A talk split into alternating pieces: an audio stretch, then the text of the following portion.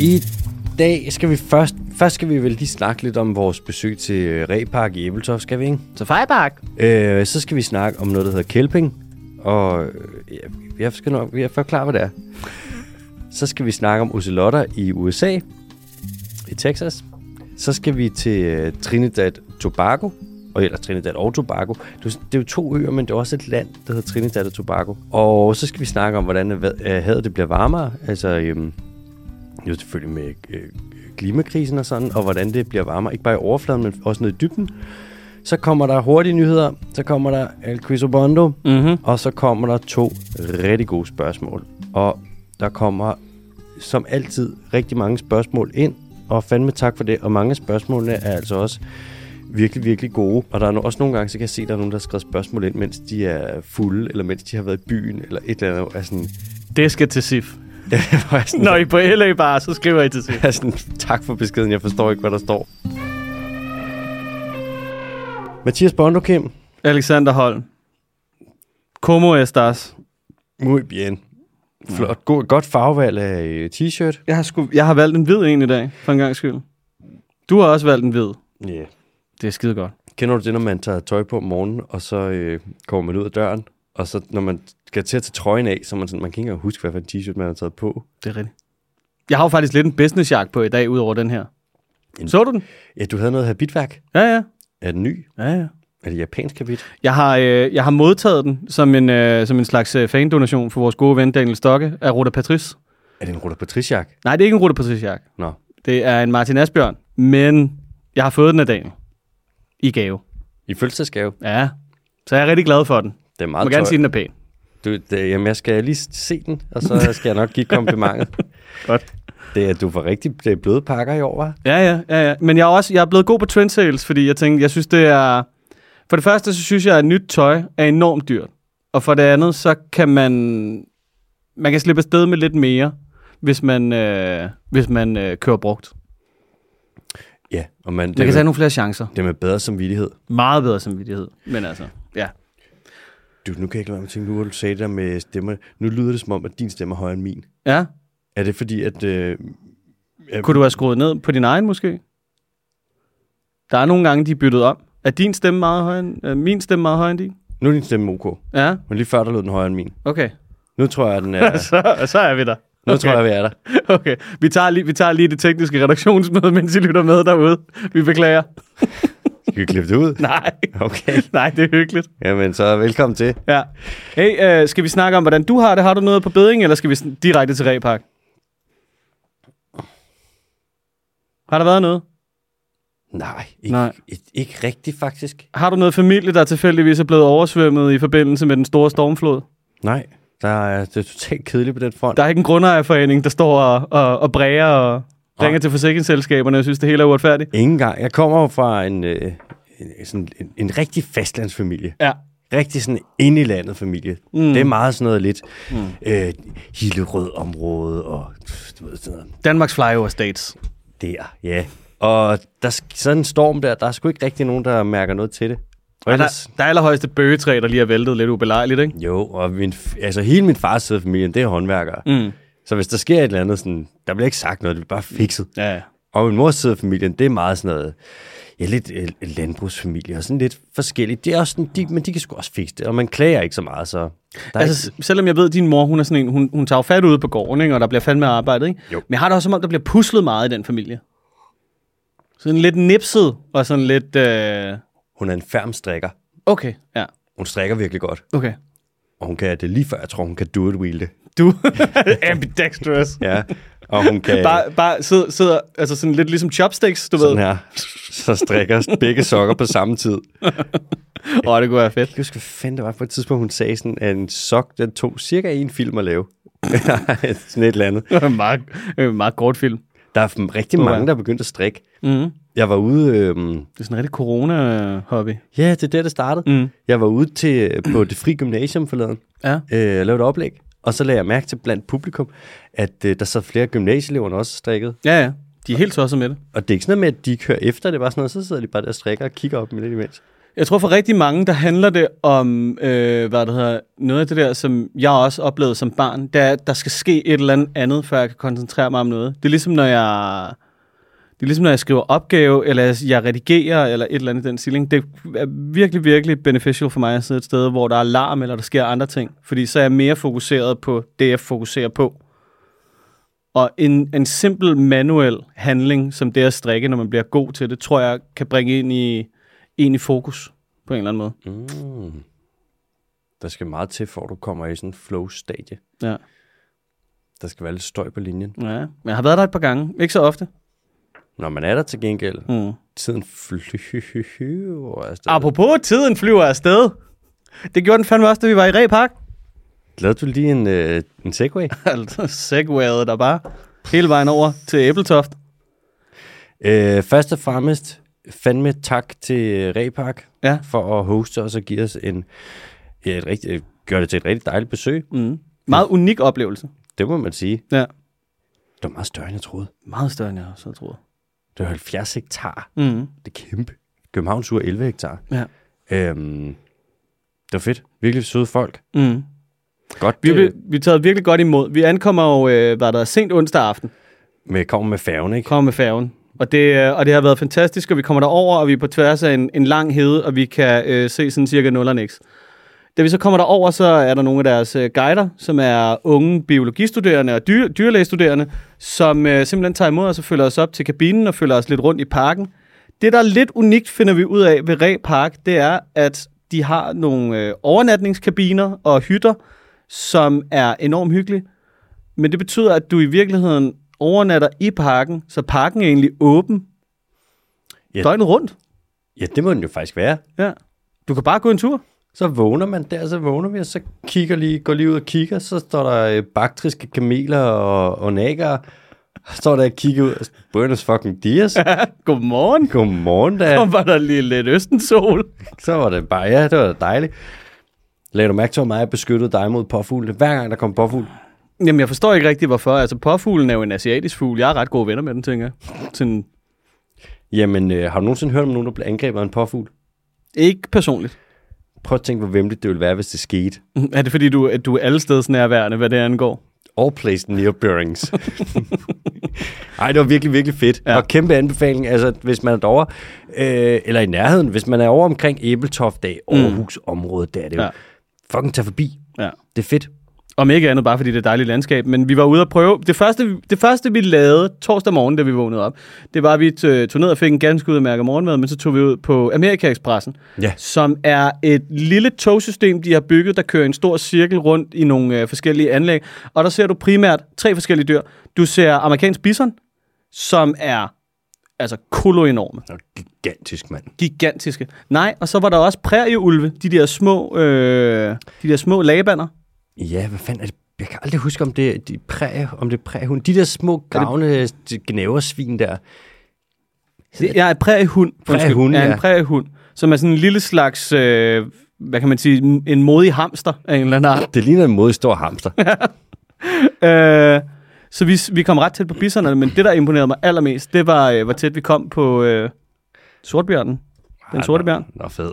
Ja, den kom gående. Vi fik lov til først at se den, øh, hvad det hedder, komme af med noget afføring. Ja, hvis den sked lige foran os. Ja, og så tissede den bagefter. Mm. Og så gik den langs det der tog, så den var mere eller mindre sådan noget 20 cm fra vores fjes. Ved du, hvorfor at du er så fascineret af øhm, sortbjørnen? Nej. Det er, fordi dit spirit animal, det er en brillebjørn. Er det en brillebjørn? Jeg synes jo lidt, det er den røde panda. Ej, du får ikke lov til at vælge selv. Hvorfor, hvorfor, den, hvorfor, den, hvorfor brillebjørn? Fordi at den er... Jamen, jeg vil ikke kunne forklare. Jeg var shaman i mit tidligere liv, og jeg kan mærke det. jeg kan mærke det. I feel it. Men jeg kan godt, jeg kan godt se det. Altså, på en, på en lidt lodden eftermiddag, hvor jeg ikke lige har fået, øh, hvad der har vasket mit skæg og mit hår, der kunne jeg sgu godt lide en brillebjørn, faktisk. Du ligner en brillebjørn. Ja. Øhm, og det fjerde dyr var... Øh, nej, det, ja, det, det fjerde dyr. Det tredje store dyr, men det fjerde dyr. Øh, det, hvad var det? Det var en ulv af en art. Arktisk ulv. Arktisk ulv. Som er en hvide. Den var godt nok lys, ja. Ja. stocky, lidt kortere, lidt mere kompakt. Ja. De er jo fede. Ja, de var fucking fede. Render de bare rundt. Jeg kunne lige s- for at se for mig, hvordan der Pia Kærsgaard var sådan, kan I så komme med det tog, det er farligt. For helvede, mand. Kan I så? Ud og skyde den. Den hører ikke til her i Danmark. Der var en af dem, der var sluppet fri øh, forleden, hvor der uh-oh. var en, Uh-oh. så han lød ind, så meget, at den havde nakket 21 flamingoer, og de havde haft Rap, rap, rap. Ja, før de plukkede den. Og det er meget Det er fedt. Det er skidegod. sådan, jamen selvfølgelig gør den det. Det er jo en ulv. Mm. Hvad tror I selv? ja. Og, og Pierre, han, tør, han tager det med ophøjet ro. Det gør den. Ja. Men det er også, jeg er sådan lidt, hvad forventer du? Det er en ulv. Ja, ja. Altså, Hvad havde jeg regnet med? Ja, tak til Pierre og Jesper. Det var en, øh, det var en udsøgt fornøjelse. ja, fandme tak. Mm. Nå, Bondo, Mm. vi må til det. Vi starter med at, øh, sku- vi snakker med et fænomen, som er kommet blandt valer, øh, som man kalder kelping. Mm. Hvor at der er valer, der øh, leger med tang, og så tager tang på hovedet, som om det er en lille hat. Okay. Og det er noget, man har set første gang siden i 2007, og så har man været sådan, Altså kælp, det er de der lange rør af tang fra ja, det er sådan noget, det, jo, det er sådan noget kæmpe tang. tangskov. Kæmpe, okay. kælpskov, det er de der sådan nogle 30-40 meter høje nogen, mm. som er sådan over langs Kaliforniens kyst og sådan, ikke? Ja. I, I fiktionens verden, der er det Harry Potter 4, dem, det er, hvor grindeloverne de bor i, ikke? Yes, Mm. ja, ja, tak. præcis, mand. Det er kælp. Ja, tak. Så det er jo der, hvor Harry Potter, der kan man godt se det er fantasy, for mm. der er altså ikke kælp i ferskvand. Nej, det er der sgu det ikke. er ferskvand, det der. Det er så fucking latterligt. Ja, men øhm, valerne, de tager det her øh, tang, og så svømmer de rundt med det, som om det er en lille hat. Og man så det først i 2007, og så er der nogle forskere, der ligesom faldt over det for nylig, og var sådan, jeg ved om det der, det er noget, der er sket meget. Og så har de været inde og søge på sociale medier, øh, og set, hvad folk har hashtagget med whales og seaweed og kelping og alt det, og kan se, at det faktisk er flere hundrede forskellige, der har lagt øh, billeder og videoer op med valer, der gør det her, hvor de kælper. Mm.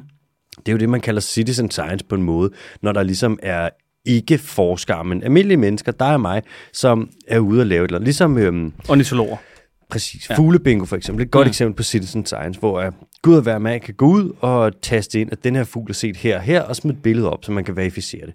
Og så er der så, de her forskere kan, kan så se, at okay, valerne gør det her ret meget, og det er primært pukkelvaler. Og så er det så, man begynder at spekulere i, Hvorfor pukkelværingen? Ja, hvorfor pukkelvalen? Og hvorfor gør de det her? Altså, hvorfor tager de og laver en lille tanghat? Jamen, det er det, vi har snakket om tidligere med, at man oplever ikke, at der er særlig mange dyr, der leger bare for at lege. Præcis. Det, der, der er et formål med, at de gør ting. Ja. Og det med, hvis de gør noget formålsløst, bare fordi de lader til at synes, at det, er sådan, det kan de bare godt lide, Ja. ja. så er det der, hvor man kan sige, der er nogle parametre, der skal opfyldes. Så siger man, det er leg. ja.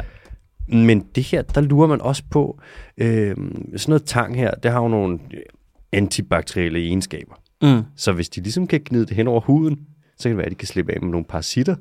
Ah, okay. Og så er det jo ret svært, altså hvis du svømmer, så er det jo svært at få noget til at lægge på dig, fordi lort flyder, ikke? Ja, ja. Så det der med at svømme rundt og holde et stykke tang på, det er faktisk ret svært. Så man, lu- man lurer også på... Sagde han, fordi han havde prøvet det. Ja, men jeg er efter, jeg, altså, du ved, jeg er vinterbader jo selvfølgelig som altid. Og hver gang, at der ligger et stykke tang, der har jeg været sådan, i, jeg kælper.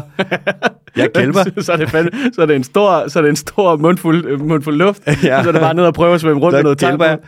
Og hvis folk råber, hvad fanden laver du? Så er jeg sådan, jeg ved det ikke, jeg undersøger det. Jeg er i gang med at undersøge kælpe, ikke? Vi spiser egne kælpenge. jeg, jeg kælper. Men man lurer på, om det kan være en form for motorisk træning, Ah. ja. fordi at det jo er svært. Og så kan det være sådan noget med at træne et eller andet. Øhm, og man kan også se, at det er flere forskellige øh, stammer af øhm, pukkelvaler, der gør det her. Fordi pukkelvalen, den er meget udbredt, og så er der jo nogle forskellige gods og en kultur. Mm. Det er også det, hvor man kan se, at nogle af dem synger forskelligt, og når de så krydser ind i hinandens områder, så lærer de hinanden sang og sådan. Der er en masse kulturelt. Mm. Dyrekulturelt, kan vi kalde det, ikke? Men Ja, som du nok godt kan høre, så man er ikke helt sikker på, hvad det her kælping er for noget, men man kan se, at det foregår meget. Mm. Og hvis du er ude og svømmer rundt, og du ser en val, det kan også være et marsvin for eksempel, det er jo også en lille val. Som den gamle, som den gamle vise går, hvis du ser en val på din vej, Hvis du ser en val på din vej, der kælper. så lægger du lige et billede op på SoMa, ikke? og så tagger du det lige, hashtagger du det lige kælping, Mm. K-E-L-P-I-N-G. Ja. Og på den måde, så kan vi øh, finde løse det her valmysterium. Jeg tror, jeg tror der, det må være ja, ansigtskuren, vi går efter. Det må være den. Jeg føler også, der, øh, det vil give god mening. Jeg føler også, der er et eller andet form for overlap imellem, øh, hvad det hedder, at komme tang på hovedet og lægge agurker på øjnene. Altså, du har ret. ja. Det kan være, det, det, kan være, det, er, sådan, ja, det er en ungdomskur på en eller anden måde.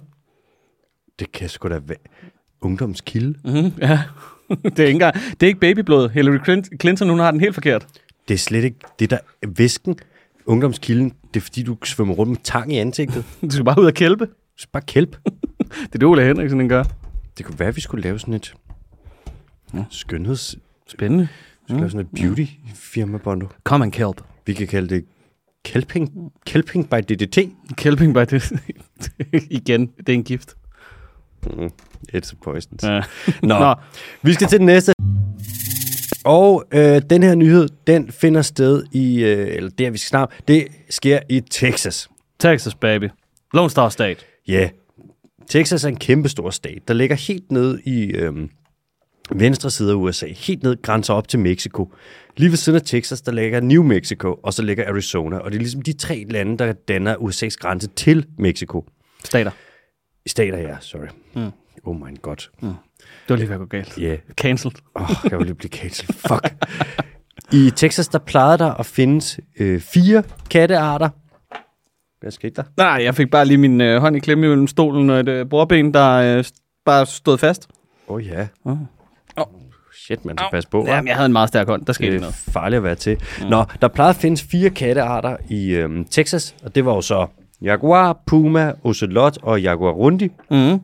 Nu er jaguaren, den har man udryddet, og øh, jaguarundien, den har du udryddet. Så nu er der puma og ocelot tilbage. Skide godt. Ja. Og øhm, ocelotten, den er troet. Det mm. er den på grund af, der er lidt forskellige ting. For det første, så har der selvfølgelig været den klassiske. Øh, man har fjernet habitatet, den mm. i.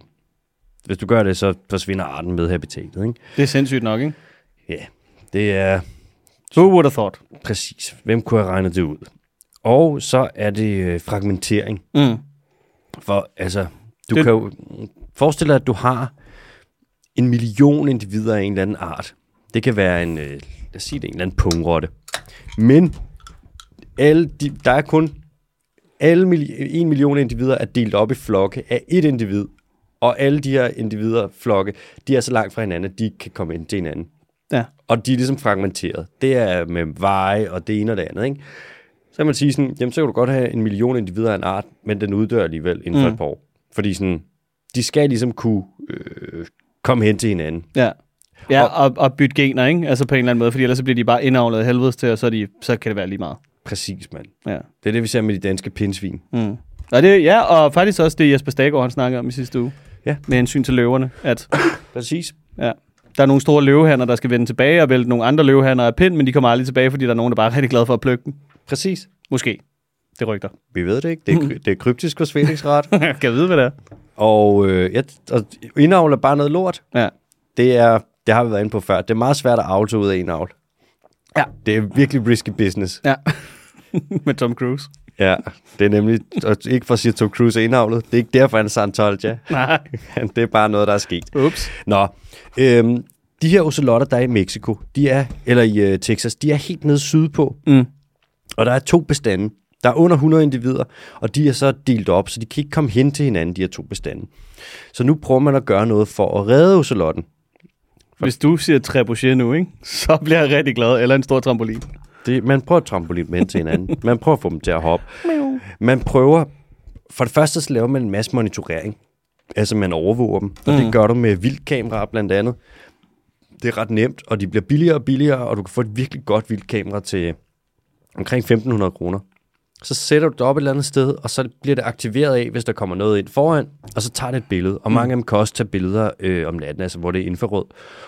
Og det er jo sindssygt smart, for så kan du ligesom se på de her vildkameraer, så kan du ligesom se, hvor er de her øhm, ocelotter, hvad er det for nogle individer, og på hvad for nogle tidspunkter. Og så får man en idé om, hvor de er henne. Kan man, kan, man, kan man identificere individerne? Er der noget med, at øh, s- øh, bestemte pletmønstre er meget unikke for... Ja, godt Eller et eller spørgsmål. andet? Øh, jeg vil gætte på det. Der er nogle, ar- der er nogle dyr, hvor det er sværere end andre. Mm. Apropos brillebjørnen. Ja. Super nemt. Deres ansigtsmønster er helt unikt. Mm. Mm. Ligesom mit. Præcis, der er kun en bondo. Alle kan huske mig. Alle Jeg kan ikke huske nogen. Nej. Det er one way street, baby. Men Øh, jeg, det tror jeg godt, man kan med ocelotter. Mm. Det kan være svært, okay. men øh, Ellers er der vel en en AI-algoritme, man lige kan smide det ind i på en eller anden måde. med garanti. Ja, Okay. okay. Garanti. Øh, og det her, det er jo sådan, når du laver sådan noget med vildkameraer, så er det, et- det er ikke invasiv monitorering. Mm. Hvor hvis vi tager ud, og vi fanger en ocelot i et bur, og vi giver den et GPS-halsbånd på og slipper den fri, det er invasivt. Ja. Ikke på den måde, at vi er en invasiv art, eller sådan, men på den måde, at vi ret meget går direkte ind i ens liv og stresser dyret. Mm. Hvor et kamera, et vildkamera, de er pisselig glade. ja, ja. De Hvis- elsker det tværtimod. Ja, ja, de kommer over, de er sådan nogle små linselus. Tag mig på en god vinkel. Kommer den over der, der er billedet. Kan du kende mig? Husk at tagge mig. Kan du kende mig? Skider altid lige foran kameraet. Ja. Øhm, så gør man noget andet. Det, man fanger nemlig også nogle af de her øhm, ocelotter, og det er jo så der, hvor det bliver invasivt. Men du sætter nogle buer op, for så sætter du en levende due ind i enden af buret, og så har du et lille bur for sig, som den ikke kan komme ind i, og så har du et bur, der leder hen til det. Og så vil den gå hen og prøve at komme ind til duen, men det kan den ikke, for det er inde i et bur, men så bliver den fanget der. Jeg er overbevist om, at man kunne fange mig på den måde med et bakke pomfritter og remoulade. Det kan jeg love dig for. Vi har fanget en bondo. Sindssygt. Kan man kende ham? Ja, ja, ja, der er kun en af dem her. Står jeg bare derinde og råber som en brillebjørn. Han er ekstrem. Han er så troet. Luk mig ind til den remoulade. Øh, og det er meget, jeg så lige nogle billeder af sådan, når de har skulle fange de her ocelotter. Ja. Der er alle mulige dyr, der går ind og vil have fat i duen. Blandt andet vaskebjørn. Okay. De sidder altid derinde og ser helt skyldige ud. og ørne og alt muligt. Altså, de der fælder, de virker bare. De er pisse fede vaskebjørn. de er Ja, Hvad var så det? nice. Var det Trash Panda? Ja, ja, præcis. Så sød. Øhm, hvad fanden var det også, de sagde, de der pakker, de sagde, der var en ranger, som skulle sikre de der skraldespande, sådan mm. så at øhm, vaskebjørnen ikke gik i dem. Og han sagde sådan, at der er ret stort overlap mellem de klogeste vaskebjørn og de dummeste mennesker. at hvis de lavede dem for indviklet, kunne folk ikke finde ud af skraldespanden. What are you saying to me? Nej, I don't, I don't know this. Kraft Ja. det, mand. Når du så fanger de her ja. Ja. ocelotter, hannerne, så tager du sæd fra dem, mm. og så tager du øhm, det her sæd, og det fryser du så ned, og så bruger man det til at avle i fangenskab igen, apropos ræ, hvor man jo også laver avlsprojekter. Men øhm, så kan du tage og bruge det her sæd, inseminere nogle hunder i fangenskab, og de killinger, der så kommer ud, de vil så have nogle gode gener, så du kan bruge dem til reintroduktioner, og på den måde kan du sørge for, at der ikke kommer for meget indavl ude i naturen. Mm. Og så prøver man også, og den sidste her, den er ret øh, kontroversiel, den her mono, men man prøver at tage et, nogle af de steder, hvor der er ødelagt habitatet, Ja. og så prøver du at lave naturgenopretning og genoprette habitatet. Okay, ja. Jeg er sådan, Den, den klassiske dyremetode at gøre det på. jeg er det eneste, jeg kan tænke, det er sådan, hvorfor hader de landbrug så meget?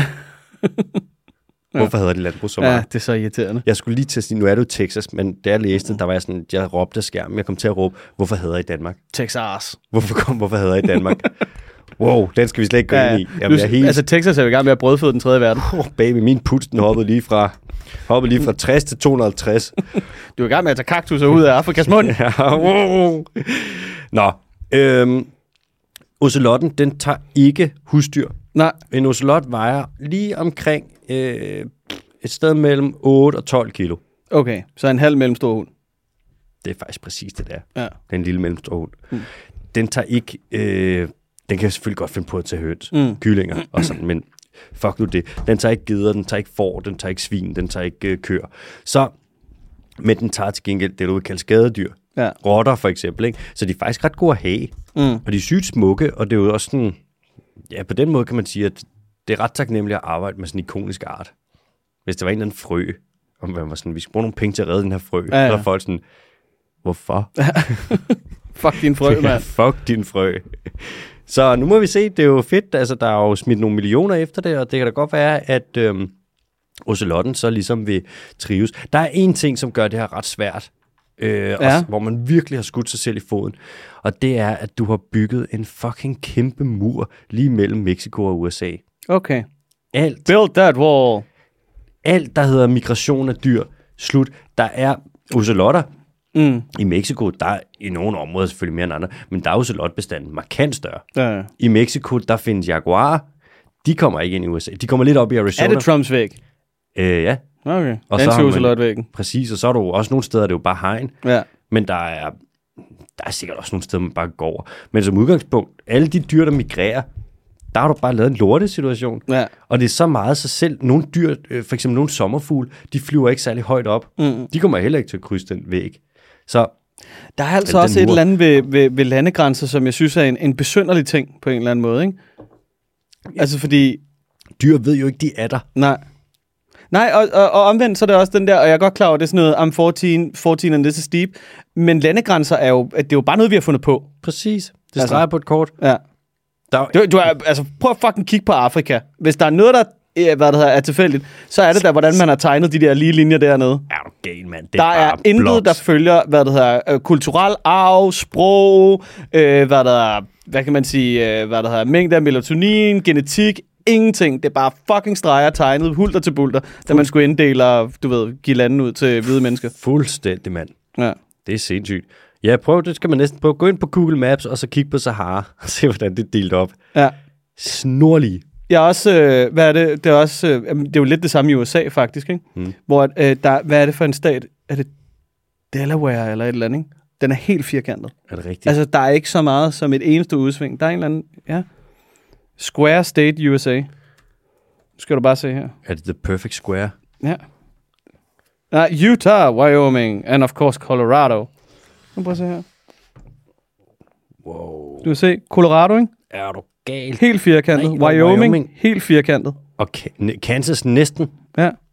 New Mexico også næsten. Altså, det er, sådan, det er helt fjollet.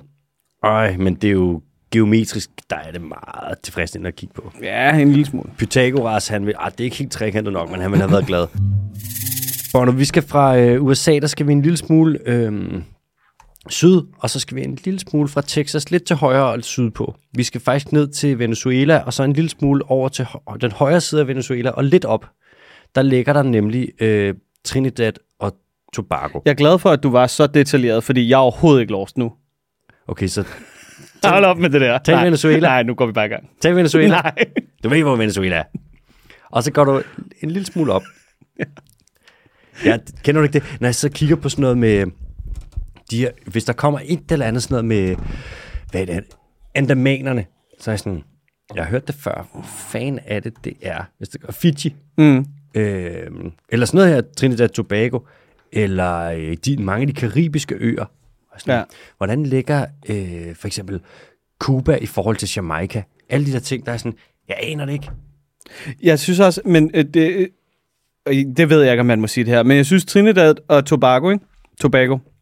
Jeg ved ikke, hvordan man siger det. Nej, men for mig, ikke? det er lidt et Tintinland. Det, er som- jeg, altså, det lyder som noget, man har f- altså, fundet på til... så- Og alt, øh, alle landenavn har man jo fundet på, bla bla bla. Det Derude, er ligesom uh, Timbuktu. Ja, Det findes. ja, ja. Men det- ligger det ikke i Himalaya, Timbuktu? Jo, det tror jeg. Det er sådan nogle ting, hvor jeg er sådan... Det er meget fedt nogle gange lige at få placeret det lidt. Jamen, jeg kan ikke huske sådan noget. Jeg ved, jeg, jeg kunne ikke pege Sverige ud på et kort. Det ligger lige nede ved siden af Italien. Det er Ja, så du svært skal at- bare lige op til venstre fra Venezuela. bare lige en lille smule op, og så kører du bare... Nå, i Trinidad Tobago, der, har man, øh, der er der læderskildpadder, som lægger æg. Og læderskildpadden, den er ret vild. Den er alene i sin slægt. Den har ikke, de andre havskildpadder har sådan en hårdt skjold. Læderskildpadden, den har mere sådan et ja, ret læderagtigt skjold. Det er også der, den har sit navn fra. Og det er et kæmpe dyr. Ja, det bliver gigantisk, ikke? fucking store. Øhm, læderskildpadden er det er det største krybdyr, s- som ikke er en af krokodillearterne. Altså, du har, en læderskildpadde kan godt komme op på et halvt ton, hvor nogle af krokodillearterne, øh, salvandskrokodille selvfølgelig, og nilkrokodille, de kan godt komme op på mere. En salvandskrokodille kan komme op på et ton eller mere. Skildpadde, øh, den der læderskildpadde, ikke? Er det ikke også den, der ser super drabelig ud, hvis man åbner munden op på den? Og præcis, den har øh, sådan nogle pigge hele vejen ned igennem. Den ligner det der monster fra øh, Star Wars 6, Ja, det er rigtigt. den der der er ude i ørkenen, Ja. der hvor de flyver ud med øh, ham der den fede snegl. Øh, Baba Jabba the Hutt. Baba Jabba the Hutt. Baba Jabba the Hutt. Ja. Den, ja. Ja. Og den bruger de der modhager og sådan den der lidt særlige mund, den bruger det jo bare til sådan, når den skal spise. Den spiser primært vandmænd. Så er der ikke noget, der smutter op igen. Så er det bare modhager hele vejen ned. De er også lidt fedtede og smutter n- nemt ud af hænderne. Ja, det har jeg altid sagt. Hvis folk spørger, hvad er en vandmand, mm. så siger jeg, hm, så er sådan en fedtet en, der nemt smutter ud af dine hænder. Lige præcis. Hold den med modhager, eller hold den ikke. Det står i Lademands leksikon. Det står i, det står i almanakken. øhm, de spiser vandmænd, og det er jo lidt noget lort, fordi noget, der ligner en vandmand, ved du hvad det er? Nej. Den plastikpose. Oh. Så de spiser rigtig mange plastikposer nu. Nå, ej, øv. Ja, det er lort. Ja. Øhm, så lægger de æg en, nogle forskellige steder, hvor at de gør det her med, at de kommer tilbage til den strand, hvor de også selv hatchede i sin tid, mm. eller klækkede. Og så kravler de derop, og så ligger de ellers i et prosteshow. Jeg har set det selv i Costa Rica engang. Mm. Så ligger der et dyr på flere hundrede kilo her på stranden, og så ligger den og, bare, og graver et hul. Og Ja. den får sand i øjnene, så den tuder, så den ligger bare og græder. Altså, der er bare tårer overalt, tårer Nå. og sand i øjnene, så ligger den bare og græder og græder og græder og ligger og graver. Og så s- pøtter den de der æg ud der, og så øh, svømmer den afsted igen. Mm. Og så ligger de ligesom der. Og det er jo en lille madpakke for, hvis der for eksempel er hunden, Mm. de kan jo lukke sig frem til det. Det er noget lort, så kommer de over og spiser det. Det synes de bare er rart. Det er bare kæmpe buffet. Det, det er bare kæmpe buffet. Ja. Og hvis der er krybskytter, det synes de jo selvfølgelig er fedt. Skal man Men- plukke den?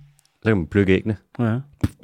Så øhm, man bruger dem æggene i øh, Costa Rica, der bruger man dem, øh, så putter man øh, æggene ned i en øl. Og ved du, hvad det skulle være godt for? Er det noget med tissemanden? Yes. Ja, tak. Fremmer potensen. Mm. Mm. Det er sjovt, Er at man alt fremmer potensen. Ja. Undtagen vi ikke åbenbart. det eneste, der bevisligt virker. Ja. Også godt for blodomløbet i virkeligheden. Det, det er så, ja, Hvordan er det egentlig med deres æg? Er de bløde ligesom øh, slangeæg og sådan noget? Ja. Okay, det er det nemlig. spændende. Ja. Mm. Det er... Til kæft et spørgsmål, jeg lige fik stillet der, var. Ja, og så har Du er de helt sådan- på røven. Jamen, jeg... Altså, Nogle gange så ved du ting, hvor jeg er sådan, hvordan fanden ved han det? Så har de en lille, hvad fanden er det, den hedder? Jeg tror, den, kan- man kalder det Næse? Nej, en Nå. æg, man kalder det vist en ægtand. Så det kan jo så være svært at skære sig ud gennem sådan en læderagtig æg der.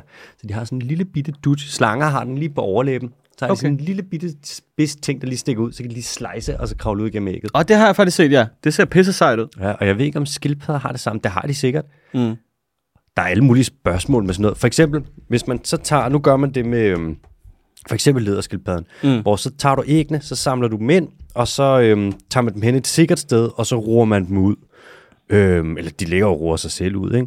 Og så tager du ungerne der og slipper dem fri, og nogle af ungerne, der vil du tage æggene, og så vil du lige skære dem op, så de kan komme ud. Ja. ja, det er vel ikke en god idé, hvis så får du vel ikke selekteret dem fra, som ikke kan skære sig ud. Præcis. Men omvendt kan man sige, hvad hvis der bare er en af dem, der lige mangler den der dut, den der tand, eller den lige er faldet af? Ja. og det er en troet art. Men det er præcis det der, som man spekulerer i sådan, er det en god idé? Også i fangenskab, altså der er jo mange i Danmark, jeg tror der er omkring 50.000 i Danmark, der har slanger. Mm. Og der er jo mange af dem, der avler dem. Altså der er folk i Danmark, der har flere hundrede slanger.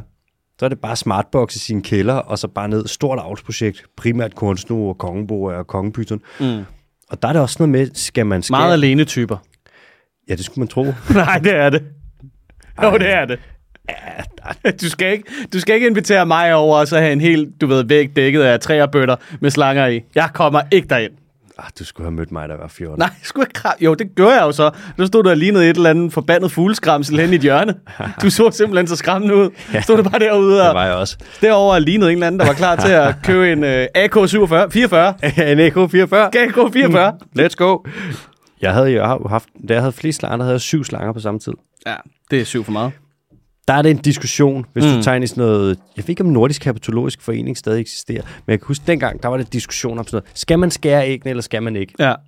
Og folk er sådan, wow, det bliver helt, lige pludselig en helt stor skala, sådan, skal man lege Gud? Og man Ja. ja. er sådan, du slap af, du står med en lille en urtekniv i din kælder. Mm. Altså, rolig. Ja. Nå, men godt, godt spørgsmål. Ja. Nu er det sådan, i, øhm, at de her folk, der er nogen i noget, der hedder Las Cuevas Eco-Friendly Association, der har rendt rundt og holdt øje med de her øhm, redder og de her skildpadder og øh, de små unger, der kommer ud. Og de har fået en masse penge for det. Øhm, de har simpelthen fået løn fra en øh, grøn fond, der er i øh, Trinidad og Tobago. Men øh, det, de stoppede med, de får ikke længere funding øh, fra og med coronatiden. Og så kan man sige, okay, er de løbet tør for penge, den her fond, eller hvad sker der? Mm. Øh, og det er de ikke. Nej. De har lige omkring et sted mellem 11 og 12 milliarder kroner i den her fond. Okay. Men der er simpelthen bare et byråkratisk fuck-up, så hvor der burde være 24 ansatte i den her fond til at sidde og kigge på ansøgninger og give pengene ud, og sådan, så er der kun 8 ansat. Og man er sådan, hvorfor ansætter I ikke nogen flere? Mm. Hvorfor Der er ikke penge til det. sådan, I har en fond, I har over 10 milliarder kroner, skal vi ikke øh, være med at gøre noget? Mm. Men nogle gange, der er der simpelthen noget byråkrati, der fucker op, og nogle gange, altså apropos printerproblemer, ikke? Mm. nogle gange, der, ser- vi ser det også i Danmark, øh, der, er der, der går det bare galt. Der er der en eller anden stak med papirarbejde, og noget med noget, og nogen, der ikke prioriterer et eller andet. Og vupti, så havde Stein Bakker lige en 4-15 milliarder. Værsgo, mand. Øhm, og man ser det meget, altså, jeg kan huske det med, dengang jeg skulle til Mauritius, så ville jeg samle insekter ind, og så ville jeg have dem med hjem. mm. for at kunne lave noget DNA-analyse på. og mødtes med øhm, Thomas Pape, Ja. alle mennesker. Og det er der, hvor han siger til mig sådan, Nå, men hvis du skal til, øh, okay, du skal ned til, han havde så til udgangspunkt i Tanzania, siger han, hvis det er ligesom der, og du skal have en, en tilladelse til noget af det her, så skal du søge i går. Ja, Men okay. Det tager et år at få godkendt den her tilladelse, medmindre du selvfølgelig smækker nogle penge på bordet, så ikke mm. på 20 minutter. Og sådan er det ofte bare. Så har du alle mulige sådan... Byråkratien fucker bare op, ja. Ja. og naturområdet bliver ikke prioriteret. Nå, jo, jo. Og så lige pludselig, så sidder der bare sådan en fond der, hvor der bare ligger en ordentlig røvfuld penge, og ikke bliver givet ud. Jeg ved faktisk ikke, hvorfor den fond er så stor i Trinidad og Tobago. Er det ikke, jamen, det er vel garanteret, fordi der er en masse, hvad der er, øh, turismepenge i... Øh, Åh, det I kan selvfølgelig være. havskildpadden eller Det sådan kan noget, selvfølgelig være, ja. eller også så får de det måske internationalt, fordi det er et af de eneste steder, de avler eller et eller andet, det ved jeg ikke. Der må Jeg være troede, en- man havde stor succes med at lægge øh, de der net ud, som de kunne kravle under. Øh, hvad er det for Det synes jeg, jeg har set. Hvor, du ved, så he- lægger du bare et net ud, lige sådan noget en halv meters penge over, øh, over stranden Mm. mm. i yngleområderne, og så øh, kan hverken hunden eller måger tage læderskildpadderne, når de ligesom migrerer fra, øh, hvad der er reddet til vand. Det er sgu da smart. Ja. Så det er- det er, når de små unger der kommer ud, ja. ja, fordi der kommer jo altså, flere hundrede. der kommer sat med mange. Ja. De er så fine, mand. ja, de er så søde, Ja. ja. og de er så små. Og det der med, at de kommer ned, det er bare de mest klodsede små ting i verden. Mm. Og man tænker sådan, hvordan... F- Bøvler rundt. ja, Ja, ja. Og sådan, hvordan kan I overleve? Og sådan, det kan de heller ikke. Det er sådan, Nej, nej, nej. nej. en ud af tusind, der bliver voksen, Ja. ja. og resten dør. Nå, ej, var det sødt. Ja, Hvad, øh, og der er, ikke, der er ikke udsigt til, at der kommer en løsning på det, eller hvad? det er jo så det. Efter at det her det er blevet taget op, og nu var det så, det var Monke Bay, der rapporterede ind med det her, og så har de taget kontakt til dem derovre i den der mm. Green Fund. Øhm, og så kommer der jo lige pludselig international opmærksomhed, og så skal du sige, så skal det nok, så skal der nok ske noget. Okay. Det er bare det, hvis nogen ligesom opdager sådan, hvad laver I? Så sådan, Ikke "Mm, noget." Vi, vi laver ikke noget. Præcis, det er problemet, mand. Kan I komme i gang? Og sådan, Okay. "Åh, Okay, ja, chef, vi skal nok. Nå, bare nu vi bliver i havet eller omkring det marine. Det er sådan, at du har godt hørt om øh, klimakrisen, ikke? Uh, lige akkurat. Ja. Jeg tror, det var i nyhederne her forleden. Ja, der var et eller andet med det. Mm. Det er sådan, at øhm, jorden bliver varmere. Og øh, en del af den her varme, der ligesom kommer ud, eller kommer fra solen, den bliver absorberet af havet. Og øh, nu har man kigget, i- ifølge IPCC, så mellem 1971 og 2018, der har havet absorberet cirka 396 zetajoules varme. Mm.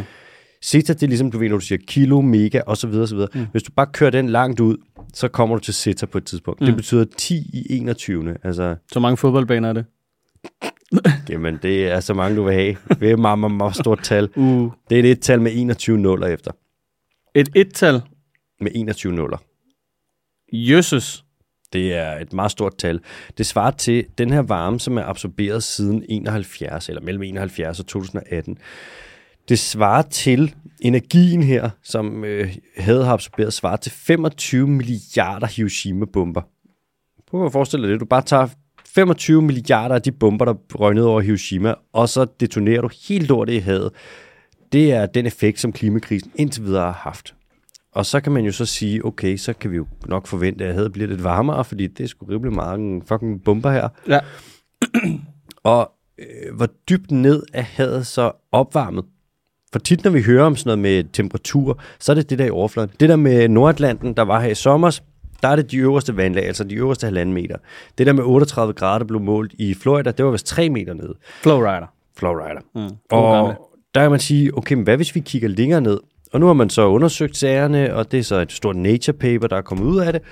Og de kan se, at den største opvarmning faktisk sker mellem 50 og 250 meter nede. Okay.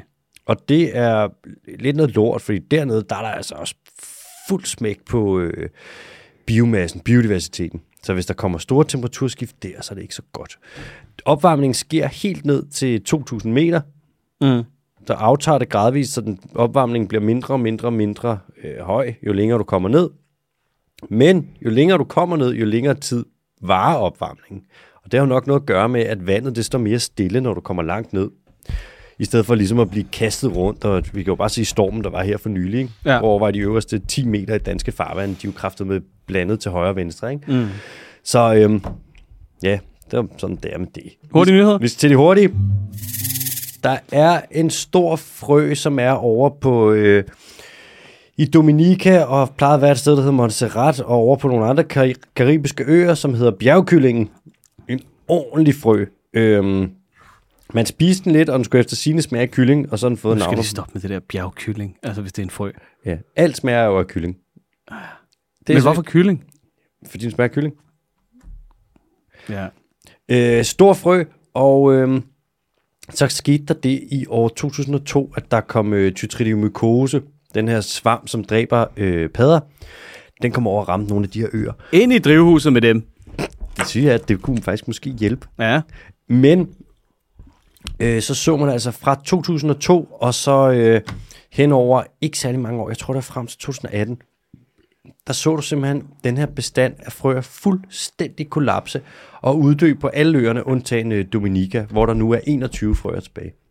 Og man snakker om, at det er... Og så imens, 21 individer. ja, og imens så har du så også... Man har også spist de her frøer, men mm. det er tytridomokosen, der ligesom har været den, øh, den store... The culprit.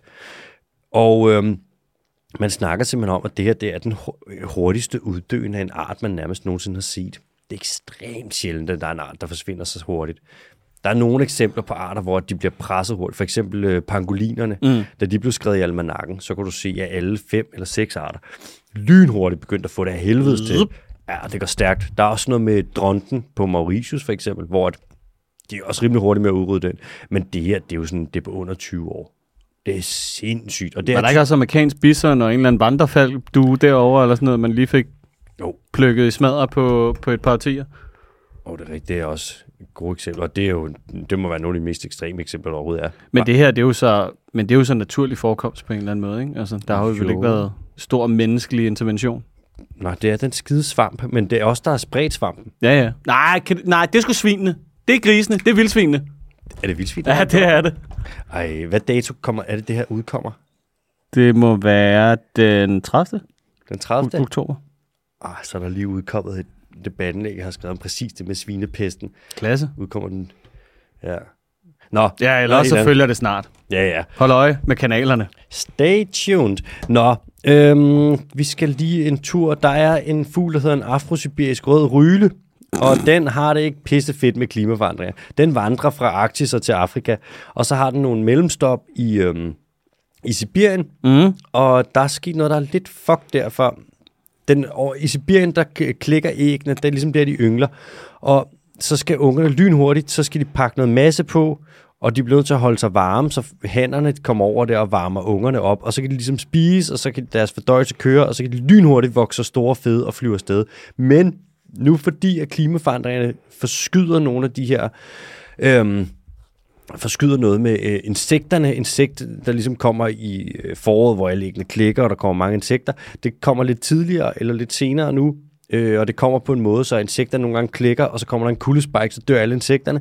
Der er færre insekter, og det betyder, at øh, de voksne ryler, de får mindre at spise, og så har de øh, mindre energi til at varme deres unger op, og så er de små unger, de ligger bare og dør. Så øh, det er rimelig fucked for den afrosibiriske røde ryle, det her med klimaforandringer. Det fucker det simpelthen op. God nyhed, ikke? Det var simpelthen bare så dejligt at lytte til det der. Ja. Yeah. Og øh, så skal vi se, bup, bup, bup. man har også fundet ud af, at øh, vi er jo, hvad vi spiser. Mm. Det kan man ikke sige så meget. Det er jo det, vi bliver op- opbygget af. Det er jo den, øh, de ting, vi indtager. Og, Så hvad med et groft robrød fra Viking Koberg? mm, eller noget vasa. Og øh, der kan man sige, for spækhuggere, som er ø- øverst i fødekæden, der er lidt noget lort. For øhm, der er nogle spækhuggere, som spiser øh, toprovdyr, altså for eksempel sæler og andre valer. Og det gør de over Østbå, altså den sælbestand. Det er så Østatlanten.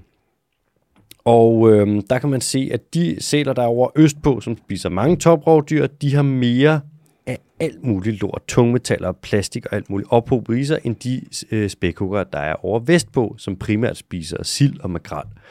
Og de sæler, der er lige i midten, øh, de spiser en blanding af, det er sådan lidt sæler og lidt fisk og sådan, og de er så midt imellem ophobning af alt det her. Og det er bare lort at få alt det her ophobet i sig, for reproduktion, det ryger fløjten, mand. Og øh, hjerneudvikling, det er noget lort, og alting ved det er bare dårligt. Så øh, der er spækhuggerne lidt en indikator på, at vi altså kommer til at forurene en lille smule. Vi er tilbage med en quiz, og vi, øh, vi fortsætter i sporet med lyde. Fordi jeg har fundet ud af, at øh, hvad det hedder, der er nogle sjove lyde derude. Og nogle gange så kan man finde nogen, som måske ikke er helt klassiske for ellers sådan nemt gennemskuelige dyr. Så jeg har fundet faktisk lidt, en- lidt en snyder i dag. Det skal du vide på forhånd. Men, øh, men jeg, jeg håber, du er klar. Jeg har, skruet, jeg har skruet godt op i dag. Nu skal du bare høre her. Er du klar? Kom.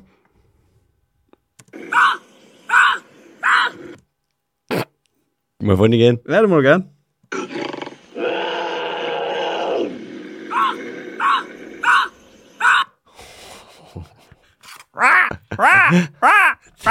Den er voldsom. Åh, hvad fanden kan det være? Det lyder som... Er det en snyder? Lidt. Åh, oh, ja. Den er svær, mand. Mm, jeg kan ikke helt finde ud af, hvis det er en snyder. Jeg, det, der er et eller andet, der siger mig, at det lyder som et pattedyr. Mm. Jeg tror ikke, det er et krybdyr. Nej, Jeg okay. tror ikke, det er en fisk. Okay. Der er også nogle padder, der laver lyde, jo, og det kunne være, at det var en padde. Øhm, de kan godt lave nogle snyde. En fugl, et kryb, en fugl, pattedyr eller padde, vil jeg gætte på. Okay. Det er ikke et gæt, men fair nok. Så har det... Det- du sagt noget. Ja, jeg har sagt noget. Cool. Ordene, ord er blevet sagt. Ja. Ugens dyr er ikke domesticeret som sådan, men indgår som en handelsvare i store dele af den eksotiske kæledyrshandel. Altså, den er virkelig eftertragtet. Folk er sådan her, kæft, den er fed, den der. Ja, hjælp det dig med. S- Altså, så er du sikker på, at det er en padde, ikke? Det er ikke en loris. En loris. Er det ikke kun noget, der findes i de der Dr. Seuss-bøger? Nej, en lorax. Lorax. Hvad er en loris? Jeg tror ikke, det er en loris, fordi jeg ved, jeg ved ikke, hvad det Er det en galago? er. En galago? Det ved jeg heller ikke, hvad er, Så det tror jeg heller ikke. Nå. Ugens dyr er en dygtig snigejager og er kendt for sin tålmodighed. Ugens dyr vejer alt imellem 5 og 14 kilo. Til bonusinfo kan jeg fortælle dig, at det er Floridas nationaldyr. Nå, hvad? Hvad fanden? Øh, Nå, er der nye boller på suppen. Mellem 5 og 14, det er ikke en fugl så. Mellem 5 og 14 kilo. Og det er ikke en padde, for Floridas nationaldyr. der er ikke nogen padder, der er så tunge i Florida. Det er et pattedyr. Findes der padder, der er så tunge generelt? Ja, kinesisk kæmpe salamander. Der kan komme op Nå, på... er det også en padde? Det kan jeg love dig. Den kan komme op på 35 kilo. Det er for Øhm, satan. Ja, den er kæmpe. Øh, Det er den der, hvor at man kan stå og kramme den, ikke? Altså, når folk løfter den op. Øh, Jo, det ser helt fucked ud. Det ligner en lille dinosaur. Øh, fuck, Bono, den er svær. Floridas nationaldyr, jeg- det er jo pinligt, det burde jeg vide. Nej, det er sgu, fl- det er en flamingo. Nej, det er det fandme ikke. Men godt bud. Øh, ugens dyr er jo t- er også et snigeæger, ikke? Altså, Har du nogensinde set en flamingo sniser? er du sindssyg? Den står bare helt stille og Den venter. kan bare ikke snige sig væk fra en ulv. Ugens dyr er utrolig god til at tilpasse sig i, øh, hvad der er forskellige habitater, og er derfor meget udbredt i store dele af Nordamerika. Så det er ikke øh, kun i Florida. Den er nærmest i hele Amerika. North America. Hvad fuck kan det være?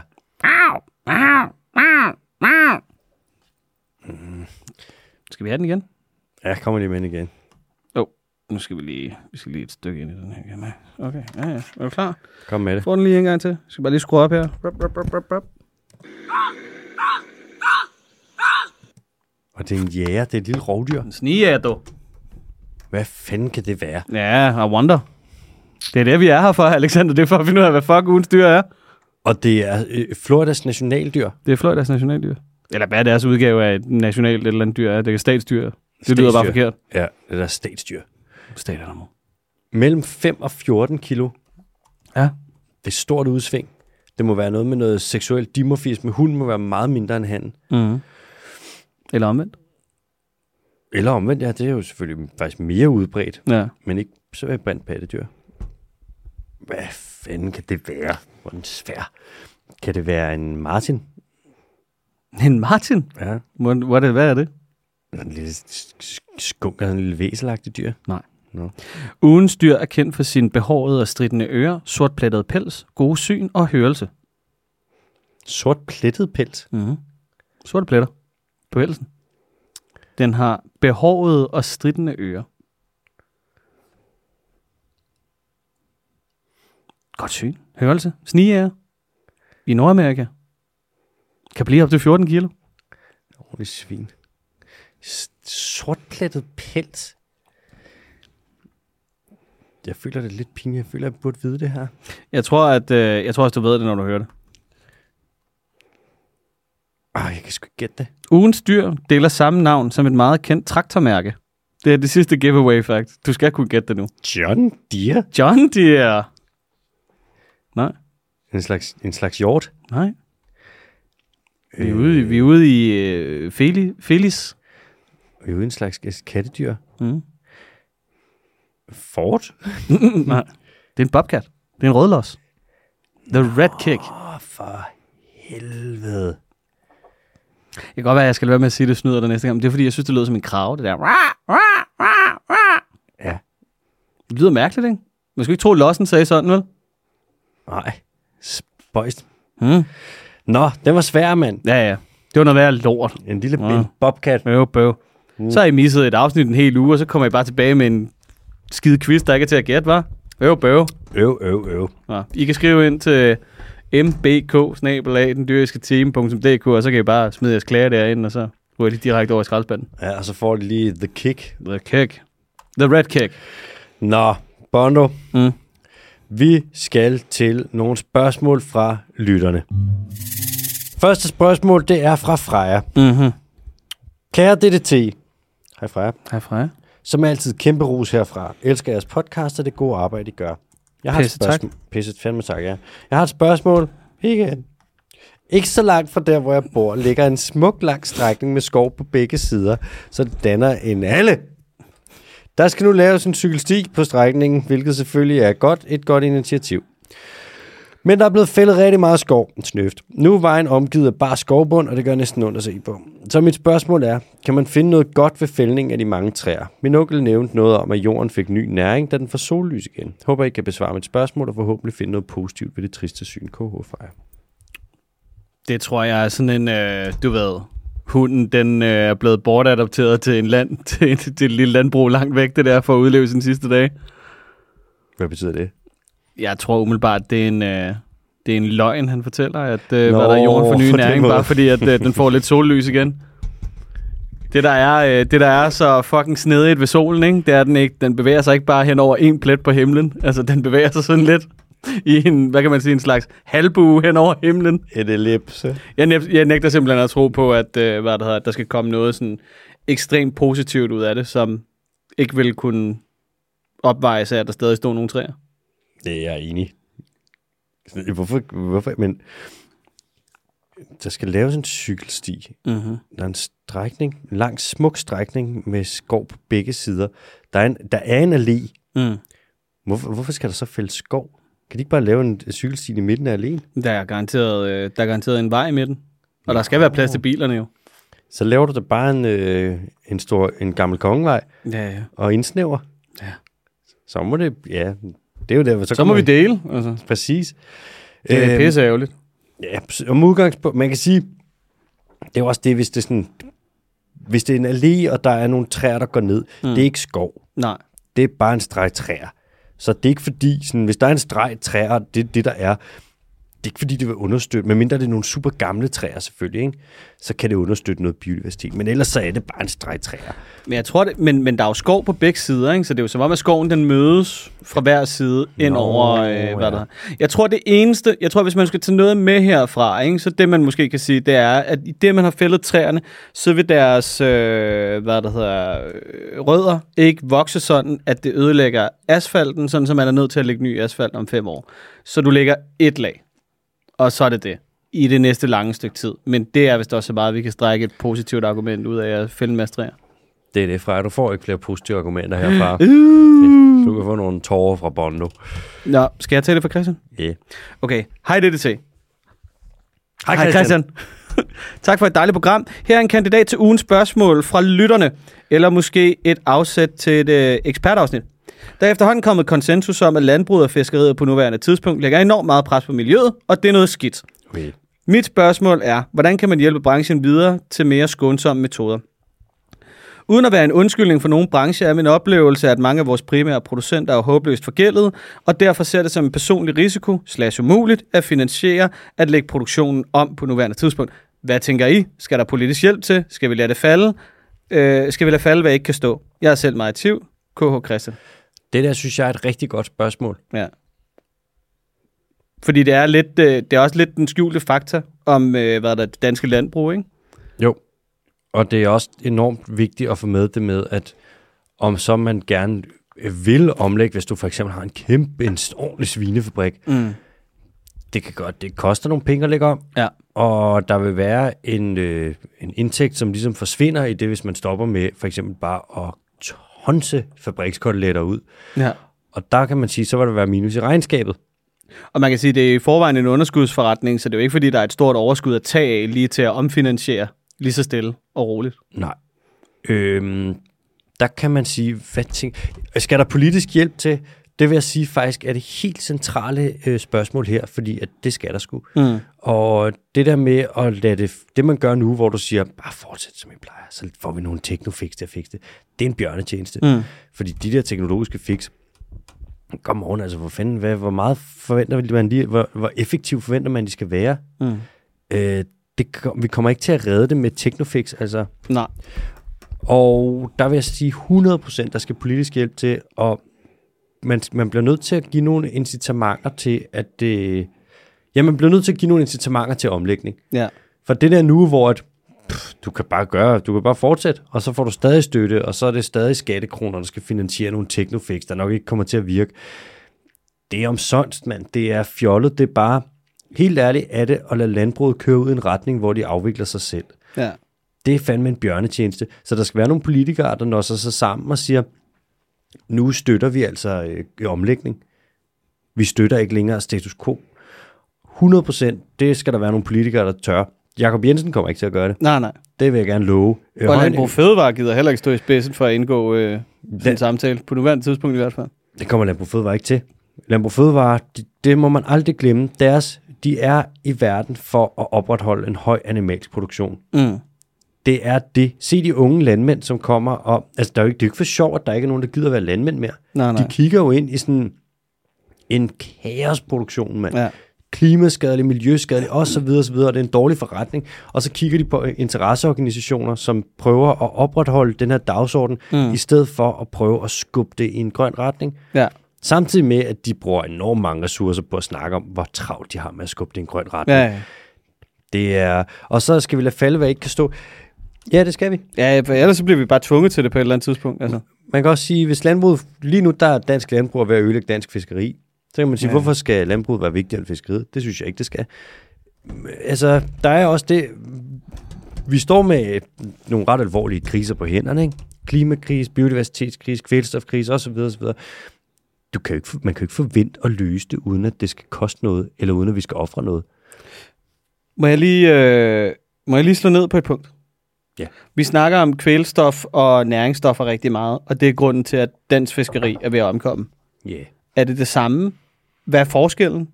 Du ved, hvad er kvælstoffer, hvad er næringsstoffer? Kvælst. Og Kvælst- hvorfor har de indflydelse på, øh, hvad det hedder, fiskeriet Ja. og havet? Øh, når vi snakker næringsstoffer, så vil vi, det er primært kvælstof. Mm. og øh, man vil også snakke fosfor. Men det er kv- kvælstof, øh, det kommer ud med, når de gøder markerne Mm. mm. med kunstgødning, det får du ind, du har set dem, det er sådan nogle små kugler, Ja, ja. så spreder du dem ud på markerne, og der kan man sige, planterne vil optage en del af den næring, der kommer fra det, altså det er kvælstof, men der er også noget af det, som ikke bliver optaget, og det bliver så udvasket. Altså så kommer der regn, og så skyller det ud i vandløb og åer, og på den måde så finder det vej ud i havet. Og der kan man sige, at når der kommer kvælstof ud i havet, så at det, bliver det så til næring for alger. Det, er bare, det er bare fordi, at- at kvælstof, det lyder som noget enormt negativt. Altså, hvis du kvæler noget, så er det langt fra positivt, men det dækker bare over noget så kedeligt som nitrogen, for eksempel, eller... Kvælstof er nitrogen. Okay, ja. Og så er det bundet i forskellige, øh, som nitrat eller nitrit, eller som ammoniak. Ja. Alle de her ting, Ja. ja. så, hvor det så kommer ud på den ene, i den ene eller den anden form. Det er fordi nitrogen, hvis det bare er sådan i, hvad siger man, ude, så er det på gasform. Ja. Så er det nødt til at blive fixeret på en måde. Så er det derfor ammoniak og så videre. Det er også derfor, hvis du er ved en svinefarm, så er der en masse af det her ammoniak, som damper op Mm. og vil binde sig. Så hvis du kører omkring en svinefarm, så kan du se, at der ligger alger på alt. Ja. Der er jo også alger på land. Du kan se på træerne, på tagene, det, alt bliver bare grønt, ikke? Fordi at øh, Hvad med mos og sådan noget? Det må da også vokse af helvedes til på alting, så. mos er ikke så godt til, hvis det bliver for næringsmættet. Nå, okay. Brændenælder til gengæld. Mm, Der er en grund til, der er en grund til, der er brændenælder overalt. Mm. De elsker næring. Ja. Det er bare fordi næringsstof lyder som en enormt positiv ting, og kvælstof lyder som en enormt negativ ting. Ja, Det er det, det, er det, der, det er det, der nogle gange, du ved, jeg kan godt føle dig. ja, spænder ben for mig. Ja. Øh, Kvælstof er en slags er et næringsstof, mm. men det er fosfor også. Og det er de to, primært de to næringsstoffer, som planter skal bruge for at vokse, så ja. man spreder dem på marken. Hvis du spreder øh, gylde, så er der ekstremt meget øh, kvælstof i det. Mm. Og det vil jo så også blive vasket ud. Så det vi gør i Danmark med at sprede de her mellem 30 og 40 millioner ton, altså vi spreder lige omkring, hvad fanden er det, vi spreder cirka et ton i sekundet ud over Danmark, ikke mm. gylde. En del af det bliver optaget af planter, resten det kommer ud i havet. Ja. Så laver det algeopblomstringer, fordi alger f- er jo, øh, fungerer jo ligesom planter. Så vil de vokse op, og så kommer der et lag af alger, som lægger sig og elsker den her næring. Men på et tidspunkt, så dør de, og så falder de ned på bunden og laver sådan en tæppe. Så, kvæ- og så når de ligger ned på bunden af havet, så skal de fordøjes og omsættes, og det er nogle bakterier, der gør det. Og når bakterierne gør det, så bruger de ilt. Så er der ikke mere ilt tilbage. Mm. Så har du iltsvind. Og så kommer der til at ligge det her dybe, det er det, vi ser i Roskilde Fjord nu for Ja. ja. eksempel. Så ligger der bare sådan et lag af sådan noget fordøjet alge, sådan et lag mudder. Ja. Så der er ikke noget ild i havet, og, der er ikke, og vi ved jo godt, det er jo det, der er så åndssvagt ved diskussionen. Ikke? Ja. Så siger man, om hvor kommer alt det her kvælstof fra? Man sådan, I, kan- øh, der er et erhverv, der spreder kvælstof ud over hele den landet. Der mm. findes kun én aktør, som spreder mellem 30 og 40 millioner ton gylde. Der er ingen andre, der gør det. Og at man så snakker om sådan, "Ja, det kan da godt være, at de har overløb, hva'? Og sådan, mm. Jamen, nu, jamen lige nu, der er diskussionen jo også på, om det er, om det i virkeligheden er Polen og Baltikum, der er ansvarlige for det, fordi de øh, ikke har øh, været der spildevandssplitning og pis og lort og alt sådan noget. Ikke? Så er det i virkeligheden dem, og så driver det op til Kattegat, der er pis. Altså, det er jo sådan, hvad- hvor nu det der er halen uden ende. Der er et land, der ja. Ja. er det mest svinetætte i verden. Ja. Altså, Polen kan overhovedet ikke følge med. Nej. Nej. Og svin skider. Ja. Det er også bare sindssygt, ikke? Fordi det er sådan, vi, er jo- der, der er jo også en eller anden fortælling om, at det danske land er så, er så dejligt, og det der med at spejle sig i bølgen blå og sådan noget, og det er der jo en grund til, og det er jo fordi, hvad er det? Du kan ikke stå noget sted i Danmark og være længere end 50 km fra det, fra det nærmeste stykke vand af en eller anden art, mm. som er en fjord eller, du ved, strand eller et eller andet. Mm. Og det er jo ikke sådan, at alle landbrug ligger altså lige inde på den, hvad kan man sige, den median 50 km, så er det bare vel sive ned i grundvandet, tænker jeg. Altså det er jo fordi, at landbrugene går helt ud nærmest til kysterne. Altså, Ja. Og så fordi, at der er hele landet er flækket af vandløb og åer. ja, Ja. Og, fjorde. og- ja. og så ja. dræner vi jo alle markerne. Ja. Der er jo mange steder, hvor der ville være mose eller mm. sump eller et eller andet, hvis ikke vi drænede det. Mm. Altså de der dræn, vi har lavet, de løber jo ud i et vandløb. Altså det er jo- løber jo bare pisser jo kvælstoffet ud, ikke? Ja, ja. Og så fjernede vi randzonerne der i, ja, heldigvis, så vi lige kunne få Lars Lykke ind igen. Ja, så fjerner vi dem, hvor man mm. kan sige sådan, det er meget smart ikke at s- så sprøjte for tæt på, altså eller sprede lort for tæt på vandløb i det mindste, eller Ja. ja. dræn, hvor man sådan, nej, nah, fuck it, bare gør det. Man kan sige, bo- altså prøv at overveje, hvis du har et land, hvis du nu var øh, leder af Danmark, mm. og du fik at vide, prøv at høre, vores farvand er totalt kvælstofmættet. De dør. Så, og man er sådan, vil det så ikke være smart at reducere den mængde kvælstof, vi pu- Nej, du er ret, sorry. Ja. Nogle gange bliver jeg bare sådan, du kan ikke få den serveret mere til, høj, hø- til højre benet. Altså, øh, Magnus Heunicke og Jakob Jensen. Jakob Jensen, han står som landbrugs- og fiskeriminister, Ja, ja, ja. ja. og han er villig til at smide fiskeriet under bussen for landbrugets skyld. Og Magnus Heunicke, han bliver snart nødt til ja. at gøre noget, for han, det er indtil videre, der har han bare snakket. Ja, ja. Ja, alle de fine ord. Og jeg tror heller ikke, det bliver, det bliver bedre nu, hvor at øh, Venstre for alvor er i frit fald med Troels Lund Poulsen på øh, hvad der, er, formandsposten, og Jakob øh, Ellemann, som bare skal på verdens længste ferie, indtil han får sig et nyt administrerende direktørjob et eller andet sted. Trolex. Ja. Men er det ikke sindssygt? Men Venstre er færdig. Ja, de er færdige. Altså, jeg tror, øh, altså som en, altså, hvad kalder man det, som sådan en stor sky, der kommer Lars Løkke bare til at absorbere hele Venstre nu. Ja, yeah, man kan sige, at dem, der godt kunne lide det liberale, de går til Liberal Alliance, og dem, der godt kan lide, at det bare er udkants Danmark, og alt er fint og frikadeller, de hopper til Danmarksdemokraterne, Ja. og resten tager Lars. Ja, ja. Så pff, ja, Ja, dem der, der er sådan lidt audi -agtige. Ja. Jeg vil bare gerne have sat udgifterne ned, øh, hvad er det, afgifterne ned på bil, og Jeg har kørt hybridbil siden 2021. Du skal ja. ikke komme og sige, at jeg ikke er grøn. spændende. Nå, Bono, jeg har ikke mere. Tak for i dag. Tak for i dag.